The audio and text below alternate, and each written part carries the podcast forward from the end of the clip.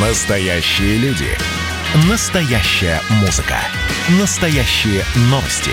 Радио «Комсомольская правда». Радио про настоящее.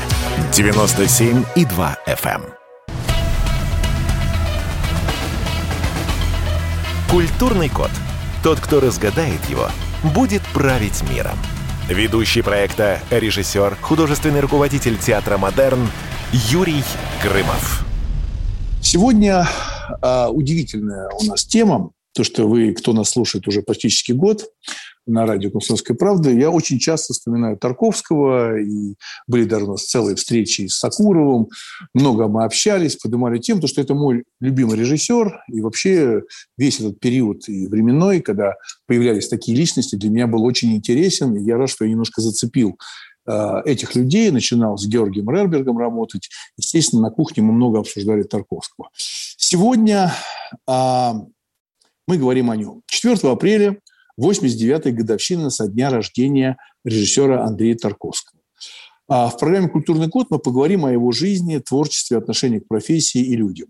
У нас сегодня в гостях Дмитрий Афанасьевич Салынский, кандидат искусствоведения, доцент в ГИКа, научный сотрудник Центра, Центрального музея кино, автор книги о творчестве Андрея Тарковского. Как вы считаете, вот если бы сейчас такая была бы возможность у вас присутствовать на дне рождения Тарковского, mm-hmm. какой бы тост вы подняли бы, и что бы вы сказали, если бы Тарковский сидел бы за одним столом с вами? Я бы сказал спасибо, что я вообще получил право присутствовать на этом событии. Если бы я был близким другом, совсем другое дело. У друзей свои тосты. Я бы сказал, Андрюха, дайте Бог здоровья. Примерно как-то так. А на дружеском домашнем вечере говорить высокие пафосные тосты – это никогда в жизни. Хорошо, Андрей... тогда а какие черты э, вы бы выделили в первую очередь э, у Тарковского. Вот, вот человек, который знает, э, пишет об этом книге, вот какие черты вы бы выделили? А, как у человека в характере или как... Да, да, ну начнем характер, а потом режиссер, да. Ну, я думаю, что все вместе. Да. Чудовищное упорство и несговорчивость, и, э, то, что он э, делал то, что он хотел, и старался не делать то, чего он не хочет кое-что, кое-где он уступал, ну, потому что совершенно на 100% это невозможно делать только то, что хочешь. Но он старался более, чем кто-либо другой. Абсолютно непреклонный человек. Да, но, насколько я знаю, поправьте, если я не прав, я читал расшифровки Мосфильма всевозможных коллегий, mm. что в свое время Тарковскому предлагали снимать фильм о Ленине. И он даже согласился, но потом все это не случилось. Это реальный факт, что он это, согласился? Это факт реальный, это факт реальный, но он согласился, согласился с иронией, примерно в таком формулировке. Он сказал, ну да, но я типа соглашусь, но вы знаете, что из этого получится? Ну, я бы с удовольствием посмотрел бы. Нет, ну, те, которые, те, которые ему предлагали, поняли, что лучше не, не рисковать, потому что поняли, что из этого получится. Если вспомнить тот период Мосфильма, а, то, что называлось цензурой, или это называется редактура, это все по-разному. Да, я много чего читал, много чего видел, общался с людьми. Скажите, пожалуйста, вот Тарковский не отделял жизнь свою от кино. Это была его жизнь.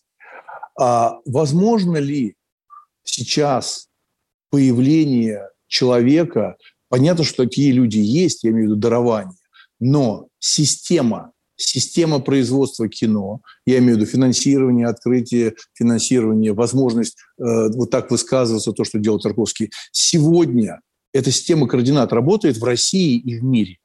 Как вы считаете? Она не работает нигде. Ее вообще в природе не существует. Идеальная система. Тарковский хотел сделать для себя идеальную систему э, отношений с э, индустрией, в которой он как бы бог, а вся индустрия где-то в ногах у него валяется и делает то, что он хочет. Этого не бывает нигде, и, как вы знаете, поскольку вы в профессии работаете, этого нет ни в Америке, там в Голливуде, где-то еще нет ни в Европе. Все фильмы крупнейших мастеров – Гадара мариновали три года там на, на полке во Франции. Стэнли Кубрика также долбали и заставляли резать его великие фильмы «Космическую Одиссею». Первые рецензии, и внутренние в том числе, совершенно разгромные. Это общая система. Везде командует продюсер, а у нас там дирекция студии, худсовет были коллективным продукт, э, продюсером. Тарковский mm-hmm. хотел поломать эту систему, но это абсолютно и невозможно, и не бывает. Ну, это, да, но это нереально, но согласитесь, а, когда Тарковский уже уехал а, работать и, как следствие, жить а, за границей, я сколько раз читал его письма, и рассуждения, ведь он очень сильно разочаровался, он уже был очарован Западом. Ему казалось, что там э, все будет быстрее, э, эффективнее, качественнее. И вдруг он наталкивается на такое отношение, жесткое отношение к производству, к деньгам. Э, его это надломило, как вы считаете? Ну, не надловил, но вы правильно сказали, что разочаровался. Конечно, вот то, что я говорю, что нигде этого идеала нет. Ни на Западе, ни на Востоке нет. Он надеялся его найти где-то там, но нет. И он, кстати, не, не искал там никакой идеал. Он же был далеко не наивный человек. Просто ему э, какие-то вещи его здесь во взаимоотношениях с э, родимой системой не устраивали. А что чего стоит тамошняя система, он прекрасно знал. Ну, э, согласитесь, вот у меня сложилось впечатление такое, что сам Тарковский на протяжении всей своей жизни э, было такое ощущение, что он был таким не, ну, большим ребенком, которому всегда было мало любви. Общаясь с людьми, которые были его современники, и читая много а, о том, что он всегда переживал, что его не поздравили с днем рождения какие-то люди, да, там официальные люди, да, Мосфильмы и так далее. А вам не кажется, что вот это желание любви больше-больше его и уничтожало как человека? То есть он был от этого зависим чтобы он хотел вот этой постоянного внимания и откровенного признания в любви. Вот как вы считаете, Дмитрий? Я считаю, что это вопрос пропорции. Внимания и любви ему вообще-то было достаточно. А, вот, но Ему просто хотелось, возможно, если вы правы, то, возможно, ему хотелось больше. Но вообще-то я думаю, что проблема совсем не в этом. И копаться в его психологии или заниматься его психоанализом я не очень склонен, потому что его проблематика все-таки в другом поле, не в поле психоанализа. Вот. С любовью там у него было все в порядке. Его обожал. не, внимание, да, не, внимание у него Друзья, было большое, женщины. и коллеги, коллеги, коллеги, зрители, это все было в достатке, но он переживал болезненно это. Он хотел, чтобы еще, э, условно говоря, э, ну, каждый день признавались в любви, да, и он это хотел принимать. Вот это не могло быть э, трагедией для него, что э, этого не происходило в таком объеме, который он требовал к себе. Не думаю, что следует на этом акцентировать. Это, может быть, где-то там в каких-то нюансах, может быть, и было, но это было совершенно не... Ну, а он один раз там написал, написал письмо, что ему там не дают звание народного артиста, что было бы неплохо дать. Ну и что? Ну это любой человек мог бы написать. Это не, не вопрос любви, не любви, это не вопрос эмоций. Он просто хотел изменить свой статус. Дело гораздо серьезнее обстоит. Дело не в любви, а не, не, не в любви. Он хотел изменить свой статус художника в этом социуме и создать себе некий такой идеальный статус, которого нигде нет, и он это понимал, что нигде этого нет, но он хотел для себя это сделать. Он хотел он был героем такого собственного достаточно фантастического проекта, идеального. Вот в чем проблема. Но это проект... Но статус-то, знаете, ну, у Андрея Тарковского статус был большой, потому что э, колоссальное внимание Запада, э, тех фестивалей, да, мы знаем, что туда трудно он прерывался, и коллеги его, известные люди, э, отчасти мешали этому, да, но он прерывался, у него был абсолютный э, авторитет э, у западных кинокритиков, да, и российские э, люди кино тоже его очень хорошо отмечали. Какой статус он хотел? Он хотел государственного статуса, вот народный артист, да? Ну, народный, ну как, народный артист, это было бы хорошо. Но не то, чтобы он прорывался в Венецию с Иваном Генсом, он попал не потому, что прорывался, просто потому, что этот фильм взяли очень хороший. Андрей Рублев попал в Канны на фестиваль, потому что его купил французский прокатчик Москович – и показал там от себя, как француз, ну, картину, купленную французом, вне конкурса. Хотя, конечно, ему бы, наверное, хотелось э, там выступить в конкурсе. Но так не получилось. Да, он предпочел, ну, он входил в, жю, в жюри Венецианского фестиваля, он был в жюри других фестивалей. Так что это сложная история. Конечно, он чувствовал, что ему не хватает немножко на каком-то этапе. Потом уже на этапе, скажем, «Сталкера» он вертел в студии как хотел. Есть достаточно много воспоминаний о том, как... А что значит, а что значит вертел в студии как хотел? А, какие-то а, а, а вот что это, я скажу, что это значит. Все, что он хотел, ему все давали.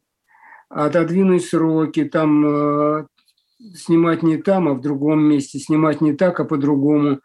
И, в общем, когда, когда он требовал, ему немедленно и стопроцентно шли навстречу. Это совершенно... Он там на стадии сталкера, он уже добился для себя такого статуса хотя бы внутри студии Мосфильм. Это было, и это факт.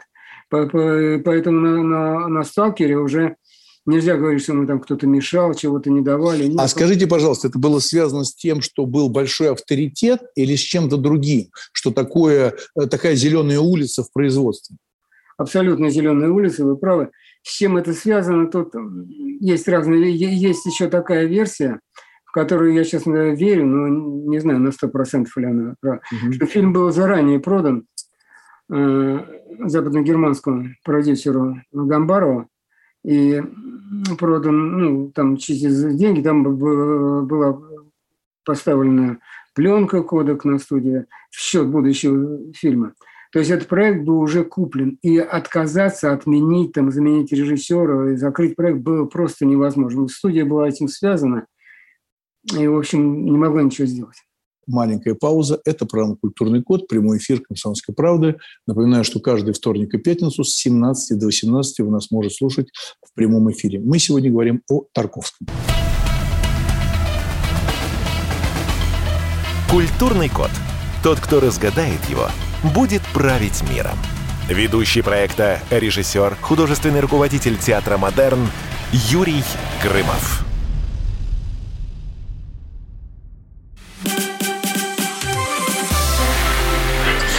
было начало. Это действительно история, которая будоражит. Так вся страна обалдела. И Россия родина слонов, она от океана до океана, да. И мы, мы всегда правы, мы никогда не сдаемся. И самое главное, что же будет дальше? Комсомольская правда. Это радио.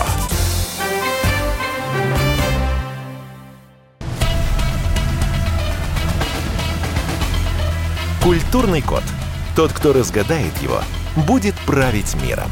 Ведущий проекта, режиссер, художественный руководитель театра «Модерн» Юрий Грымов. Мы сегодня говорим о Тарковском. У нас в гостях Дмитрий Афанасьевич Солынский, а, автор книги о творчестве Андрея Тарковского. Вот у меня такой вопрос. Дмитрий, а насколько я знаю, а, в 1977 году Тарковский поставил на сцене Ленкома спектакль «Гамлет». В 1983 году оперу Борис Годунов в Королевском театре Ковенгарден в Лондоне. А как вы оцениваете вот эти его работы в театре? Это был как эксперимент, то что потом же ничего и не было. И, насколько я знаю, эти постановки, даже имея такое большое имя, как Тарковский, не были, э, так сказать, ну, так сказать, приветливо встречены критикой и зрителями. Ну да, отчасти так, потому что э, спектакль «Гамлет» в театре Ленинского мало шел, его далеко не все видели из тех, кто хотел бы его посмотреть. И я думаю, что там дело было вовсе не в э, попытке поработать в театре как таковой. Там дело было в Гамлете. Его всегда и до, э, до последнего момента волновала эта пьеса, шекспировская трагедия, и волновала фигура Гамлета. И так и сяк он их хотел воплотить в кино, в театре. И вот его понимание этой фигуры. Вот. Это, это было на, на первом месте. А Нет, я понимаю, но все-таки он вышел на территорию театра. А я-то вот для себя решил, что а, театр, вот сегодняшний театр, где я вот руковожу, театр «Модерн», ставлю спектакли, я считаю, что здесь э, на территории театра осталось авторское начало. В кино авторского начала сегодня нет. Просто его отсутствует полностью. Да, это, э, с одной стороны, диктат продюсеров, хотя я не понимаю, что они диктуют. Э, мы видим продукт фильма, где нету этого автора, нету человека, нету личности, а в театре он присутствует. В тот период в кино все-таки автор был востребован, и там был Тарковский. И этот же автор приходит в театр. Почему там не сложилось? Вот вы что-то знаете об этом?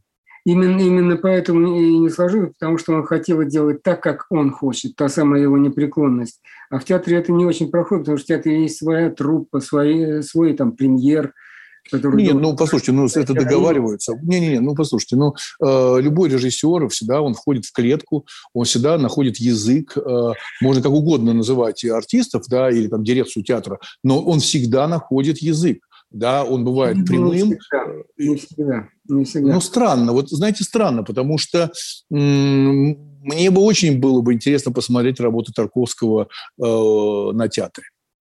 Мне бы тоже. Но понимаете, когда схлестываются два лидера, Захаров был очень крупный лидер. Бергман, Ингмар э, Бергман тоже был очень крупный лидер и так далее. И когда сталкиваются такие вот лидеры, всегда возникает какая-то шероховатость между ними. Очень редко, я даже не знаю, когда возникает полный альянс. Это, кстати, поэтому а, тут трудно ждать, что получилось бы что-то такое абсолютно гармоничное. Это... Можно, ли, можно ли мы говорить о том, что э, в подобном, так сказать, проекте театральном могла сработать какая-то просто зависть? Ну, это немножко формулировка грубоватая, но не зависть, но некое неприятие чужого, скажем так. Любой театр, а вы человек театральный, вы понимаете, что театральные люди не, не очень склонны принимать чужих. Это Ну, не знаю. Раньше, раньше, раньше, наверное, сейчас другая ситуация. Ну, во многих театрах. У меня в театре «Модерн» я с радостью ищу и молодых, и очень интересно, потому что жизнь театра, она очень активна. И если сюда не приходит в театр интересный драматург или режиссер, да, со своей позиции, то и зритель не приходит, понимаете? И зритель не приходит. В Москве сейчас э, более 100 театров. В то время их было гораздо меньше. Ну, мы отклонились. Вот скажите, пожалуйста, что, что самое главное, как вы считаете, у Тарковского было, чего у других режиссеров нет? В тот период, не сейчас, вообще, вот в тот период. Вот что его выделяло, как вы считаете? А, он думал, как ни странно, обо всем мире, как целости, как о мироздании. И во всех его фильмах есть такая вещь, как попытка спасти мироздание в абстрактном и конкретном смысле. Сейчас это немножко пародирует, уже сейчас там Брюс Уиллис шутит, говорит, ну пошли спасать мир, как бы ха-ха-ха, да. И в десятках фильмах это все, все, все пародируется. Он относился, Тарковский, к этому абсолютно всерьез. Он спасал мир, это была такая достаточно маниакальная идея, и он этому служил, он это делал, и этим он отличался от всех остальных, потому что каждый, все остальные в каждом фильме спасают какую-то конкретную вещь ну, грубо говоря, свой завод, свою девушку, своего папу, маму и чего-то такое, вот, своего ребенка, неважно. А он спасал весь мир. Иван Иванов в Ивановом детстве спасает весь мир. Э, Андрей Рублев э, не хочет писать «Страшный суд», потому что он думает о гармонии всего мира. Э, Сталкер, бог знает, что делает, он тоже спасает как-то по-своему. А потом в, в конечном счете в жертвоприношении просто человек совершает такое символическое самоубийство ради спасения всего мира. Вот это странная такая мания спасать весь мир, которая внутренне как-то приравнивала к мессии или какой-то очень крупной фигуре, превосходящей э, масштабы одного человека. И, ну, общем, вы сказали сейчас, вы сказали сейчас, да, Дмитрий, сказали очень, мне кажется, очень важную вещь. Я рад, что наши радиослушатели, она слушает 400 городов по России. Вот это очень важная задача. Вы знаете, я воспринимал кинематограф и до сих пор воспринимаю, поэтому почти сейчас не занимаюсь театром. Для меня все время это было высказывание да, мое личное высказывание, и действительно изменить мир к лучшему. А, да, это утопическая идея, но она абсолютно прекрасная. Она прекрасная, она красивая, она светлая. Понимаете, она светлая. Вот у меня в связи с этим вопрос. Скажите, вы верите, что сегодня, в сегодняшнем кинематографе, сегодняшнего дня, а, возможно, такие большие идеи, которые поднимал в свое время там и э, делал спасение, ми, делать мир к лучшему тоже и Данелли, ну, понятно, мы говорим сегодня о Тарковском, у него это была сверхзадача, которую вы говорите, вот сегодня, это возможно в коммерческое время? Нет, не думаю. Культура изменилась. Изменилось умонастроение всех людей на Земле, не только где-то там в Москве, в Вашингтоне, где вообще вся культура изменилась. Вот. И это не... Причем я хочу сказать, что Тарковский не хотел мир улучшить в чем-то, сделать немножко лучше. Он чувствовал, что мир находится в состоянии катастрофы. И речь идет не об улучшении, а о спасении от гибели. Это совершенно разные вещи. Улучшение и спасение от гибели – это разница. Он его спасал от гибели, которую чувствовал. Он считал, что апокалипсис начался, и причем давно, и он уже идет. То есть мир погибает, и надо его спасти. Ну, идея кому-то покажется странной, кому-то нет, но это реально его идея, он об этом говорил, он об этом снимал свое кино. Сейчас такие идеи мало кого посещают. А может быть, если это кого-то посетит, его объявят сумасшедшим. Черт его всяко будет. Ну, Хотя... вы знаете, вот, э, вы знаете, э, вот то, что Тарковский, Тарковский говорил, очень важный такой аспект, он подымал его, и это было переживательно. И сейчас мы, сегодняшние, знаем, что это возможно, то, о чем мечтал Тарковский.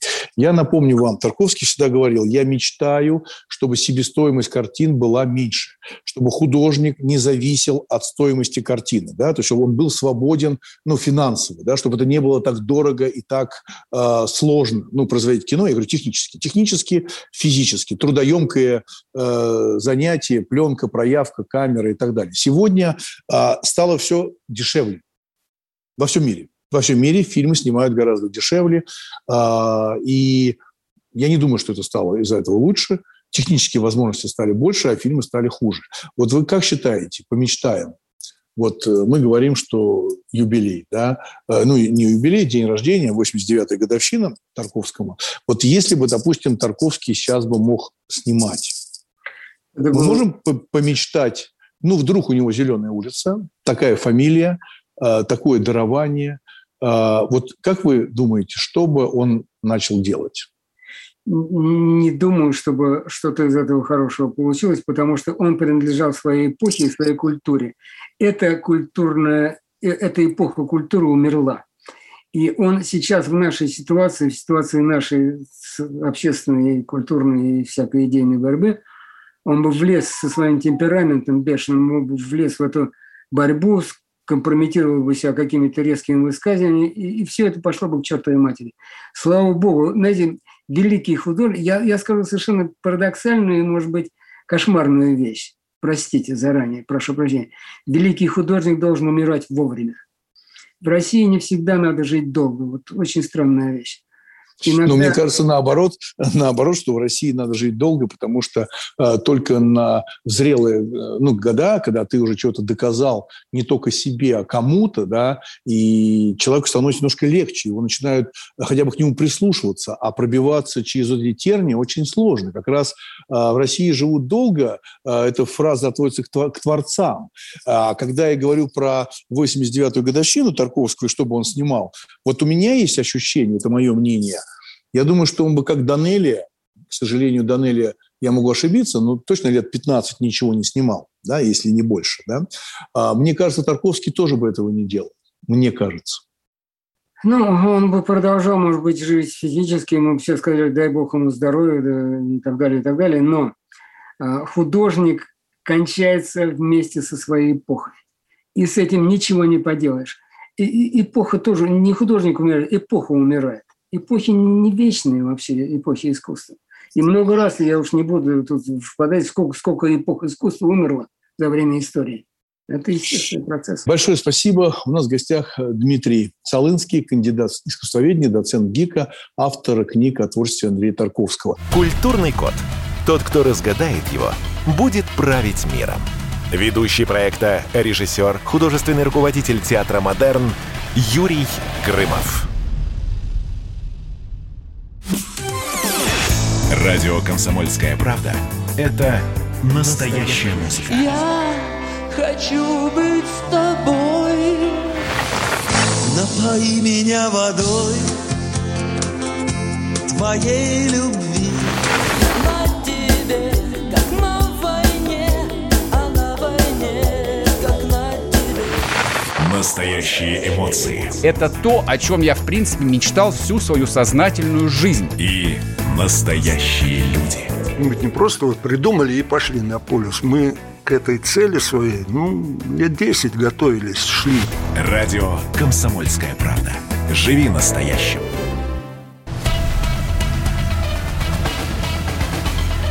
Культурный код. Тот, кто разгадает его, будет править миром. Ведущий проекта, режиссер, художественный руководитель театра «Модерн» Юрий Грымов. Сегодня мы говорим о Андрее Тарковском. Вот первый гость Дмитрий Солынский, автор книги э, об Андрее Тарковском, довольно убедительно сказал, и, мне кажется, сказал самое важное, да, что Андрей Тарковский хотел делать мир лучше, был максималист, э, требовал и внимания к себе, и заставлял, так сказать, работать по образу и подобию своему. И, конечно, во второй части я очень хотел пригласить актера, да, которые снимались у Андрея Тарковского, и тем более в моем любимом фильме, а Андрей Рублев – это мое любимое кино. Объясню, почему э, оно любимое. Потому что я прекрасно, ну, там, чуть-чуть понимаю, что такое кино, сам снимал, сейчас работаю в театре. Есть фильмы, которые я не понимаю, как сделаны. Я все понимаю. Актеры, сценарий, свет, звук. Все понятно. Но есть фильмы, которые что-то происходит, какая-то искра, и они непонятны, как сделаны, вот в большом смысле этого слова. Поэтому мы пригласили Юрия Владимировича Назарова, актер театра и кино, народный артист России. А, Юрий Владимирович Назаров да. снимался у меня в небольшом э, эпизоде в фильме «На ощупь». Вот у меня такой вопрос, Юрий Владимирович. Вот да. а, а, вы снимались в картине Андрея Рублев, роль великого дело. князя, ну, малого князя. Великого Вас и утвердили... малого, два князя. Да, да, да, да, да. Вас утвердили на эти роли сразу без кастинга. Ну, как вам сказать? Это самое... Мне пригласили меня, дали мне почитать сценарий, потом, значит, разговор со мной, как вам сценарий? Я говорю, замечательный сценарий. А кого бы хотели сыграть? Я говорю, ну, не знаю, кого там мужика где-нибудь. А что, а покрупнее? Я говорю, ну, покрупнее, он Бориска хорошая роль. Ну, Бориска уже была отдана, Бориска не был отдан, не была, был отдан Коле Бурляеву, и очень точно и верно, и правильно. Mm-hmm. Вот. Ну, а потом, э, ну, у них так я не помню, там Саша Виханский был, это оператор или ассистент, он еще тогда был. Но оператор был Юсов Владимир Иванович. Вот его тут, ну, Андрей, в общем, там какая-то верхушка, так сказать, интеллектуальная. Они говорят, давай как разложим пасьянс. А меня вот Фиханский меня сфотографировал, а я какой-то не причесанный был, как обычно, волосы в разные стороны. Вот, ну, рубашка какая-то черненькая. Вот. И мы разложим пассианс, куда эту рожу, дескать, мы пристроим. И вот, э, значит, предложили мне этих самых князей. Вот. И mm-hmm. я и не брыкался, и согласился, и с радостью, и с надеждой, что, так сказать, выдержу я это испытание.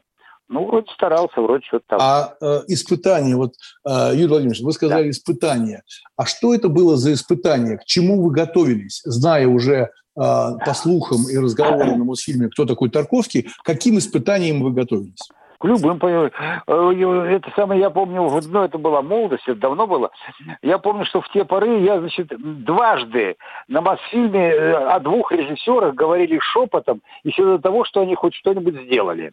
Это был, значит, Григорий Наумович, по-моему, Чухрай, и э, Андрей Алексеевич Тарковский. Еще ничего не сделали, ребята, а про них уже шепотом. Вот Тарковский, Тарковский, Тарковский, Чухрай, Чухрай, Чухрай.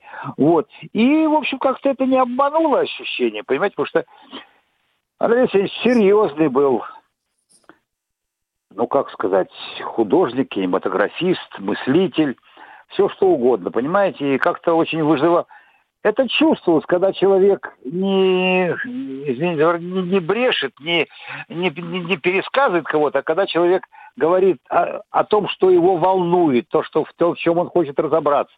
Это очень-очень вызывает э, уважение, внимание. Вот Тарковский был каким-то вот таким, понимаете, а, а какие, все, что, все, что угодно, все, что там, куда пошлет, куда, куда прикажет. Да. Полное доверие. А вы да. можете вспомнить а, вот тот период съемок Андрея Андрея Рублева, вот период, да. вот что-нибудь, вот как это происходило? Мне, мне самому это безумно интересно, э, как вы начинали съемочный день, как это происходило? Может быть, я не люблю эти байки актерские, но просто само, само производство, создание этой прекрасной картины, которая теперь уже э, великая картина Андрей Рублев. Вот а на съемках какая была атмосфера на площадке? Атмосфера была э, уважения, внимания и, значит, э, полного доверия. Да все что угодно. Там, понимаете, и снимали, я же в этих самых битвах, войнах участвовал. Там, где и лошадь эту самую падала со стены, и где э, ну, серьезные все были, понимаете. Сейчас, сейчас точно не, не вспомнишь. Ну как, как? Вот там я должен был скакать и рубить голову, не голову, шею, значит, самое, монаха. Матысик его играл, помню, вот такая. Вот.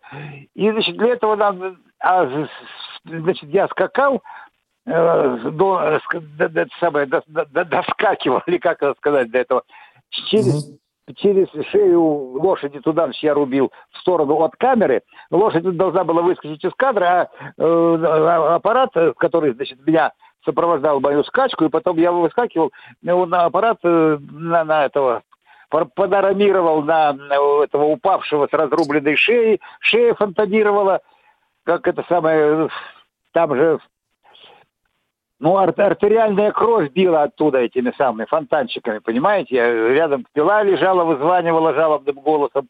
И этот самый, значит, вот по- по- погибал монах. Вот, и это дело снимали недели полторы, если не больше. Я сейчас не помню, давно дело было.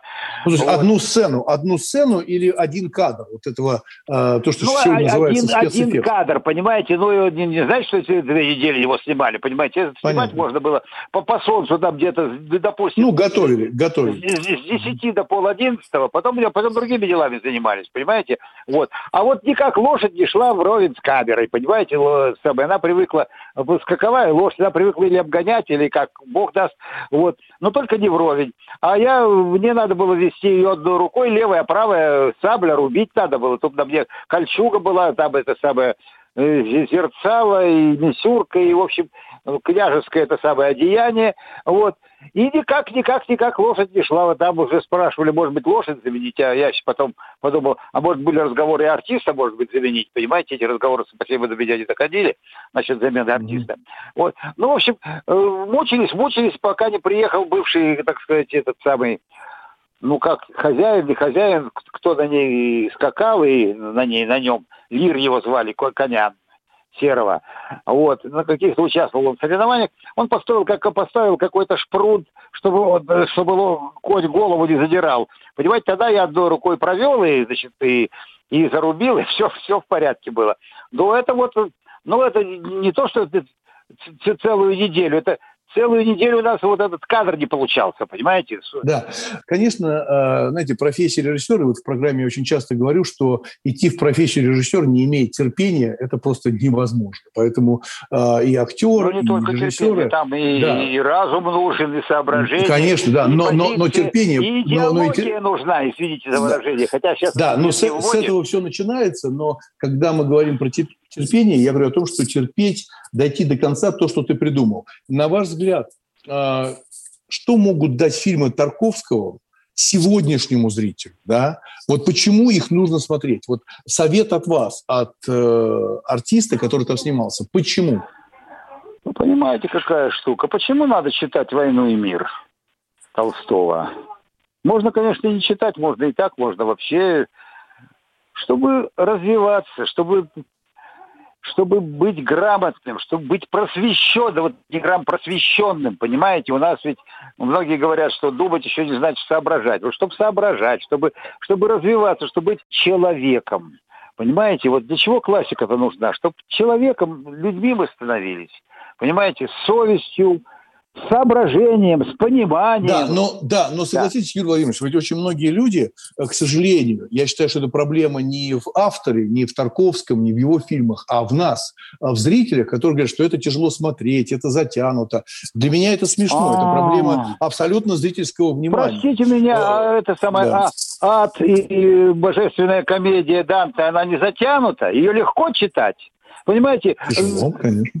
Вся, вся классика, понимаете, она для того и классика. Если ты, если ты человек, если ты хочешь что-то понимать, что-то соображать, понимаете, тогда читай и классику, и Пушкина, и Монтэня, и Толстого, и кого хочешь. Тогда ты... А, а можно ничего затянуто, ну что, понимаете, ну, скучно читать там даже э, в марксизме, там тоже ничего интересного нету для, для, для развлечения. Хотя там тоже и, и остроумные были ребята, и Карл Маркс, и Фридрих Энгельс, и ну, можно не читать совсем, можно быть, можно становиться животным, понимаете, под- под- потреблять это самое пищу, и там, когда созрело, ну, я не знаю, ну, для чего надо да, Да, Юрий Владимирович, хорошо, с классикой, Юрий да. Владимирович, у меня вот Да. вопрос такой. А вот есть ли какие-нибудь слова Тарковского, которые у вас вот прямо врезались в сознание, прям прямая речь, когда вы снимали, вот что-нибудь, какое-то там напутствие или какая-то нет, там нет, э, никаких мысль, вот ничего такого не запомнилось? Нет, понимаете, мы, мы знаем, что мы, это было видно, что человек занимается делом, делом, которое, которое его волнует, с которым он хочет разобраться, который, которым он хочет чего-то понять, сообразить и, и донести до людей, понимаете, чтобы люди становились людьми, а не бобиками, не этими самыми не э, дружными, которые там поднимают руки и э, там голосуют за что, не, за что сами еще не разобрались, понимаете? Э, Не переключайте, это маленькая пауза, программа «Культурный код». Культурный код. Тот, кто разгадает его, будет править миром. Ведущий проекта, режиссер, художественный руководитель театра «Модерн» Юрий Грымов. А что самое вкусное, что самое любопытное, то, о чем, в общем-то, может, мало говорят, Сегодня у меня было видение. Господь разговаривал со мной. Все, праздники кончились, магия рассеялась. Кислое, ничего страшного. Вино из елок. С сахарком разбодяжим, и будет портвейн. Я наблюдаю и понимаю, к каким изменениям может привести расширение рамки.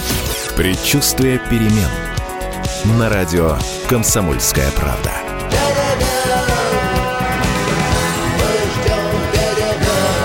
Но извините, пожалуйста, я понимаю, что действительно заниженная лексика не наш стиль.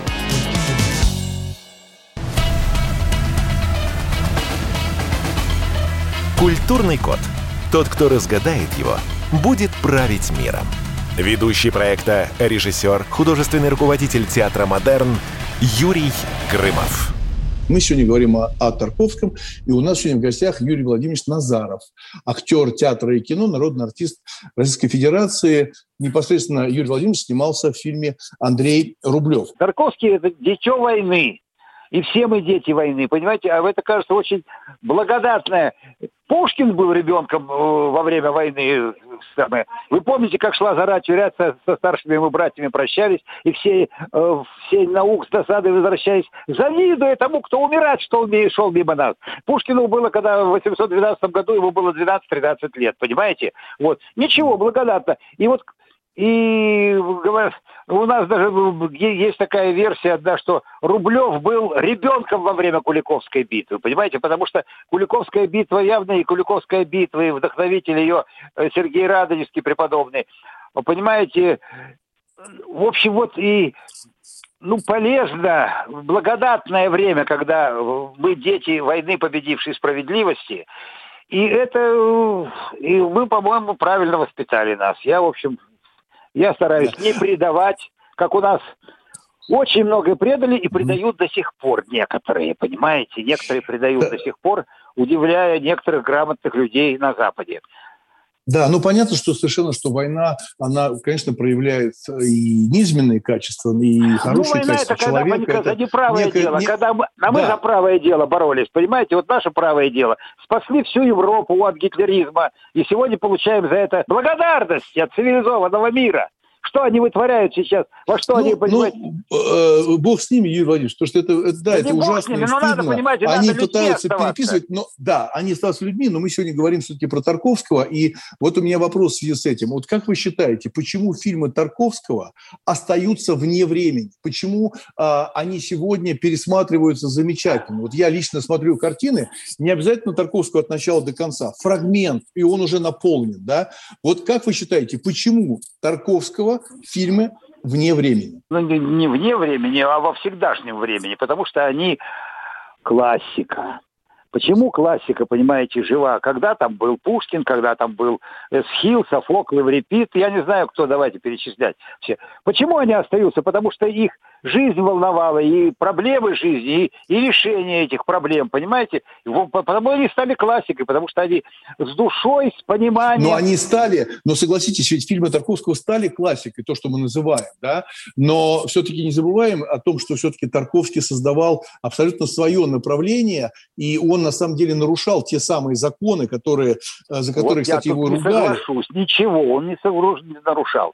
Он нарушал, Ну как же? Он создавал нарушал свой законы Он халуев. соз- Он нарушал Да. законы, извините за выражение, одного места Правильно, но он создавал, вот он нарушал. создавал свой кино, Он создавал да свой свой, он замечательный русский кинематограф создавал. Он создавал, понимаете, как создавал? Пушкина тоже не принимали, потому что э, самое, общество того времени, когда Пушкин написал всего-навсего Руслан и Людмила. Господа, это кажется, что слышал хам с нами, это самое, говорил, здорово, ребята! Понимаете, не принимали тоже. Высшее общество, которое увлекалось там французским языком, у всех, у всех классиков были свои проблемы всегда.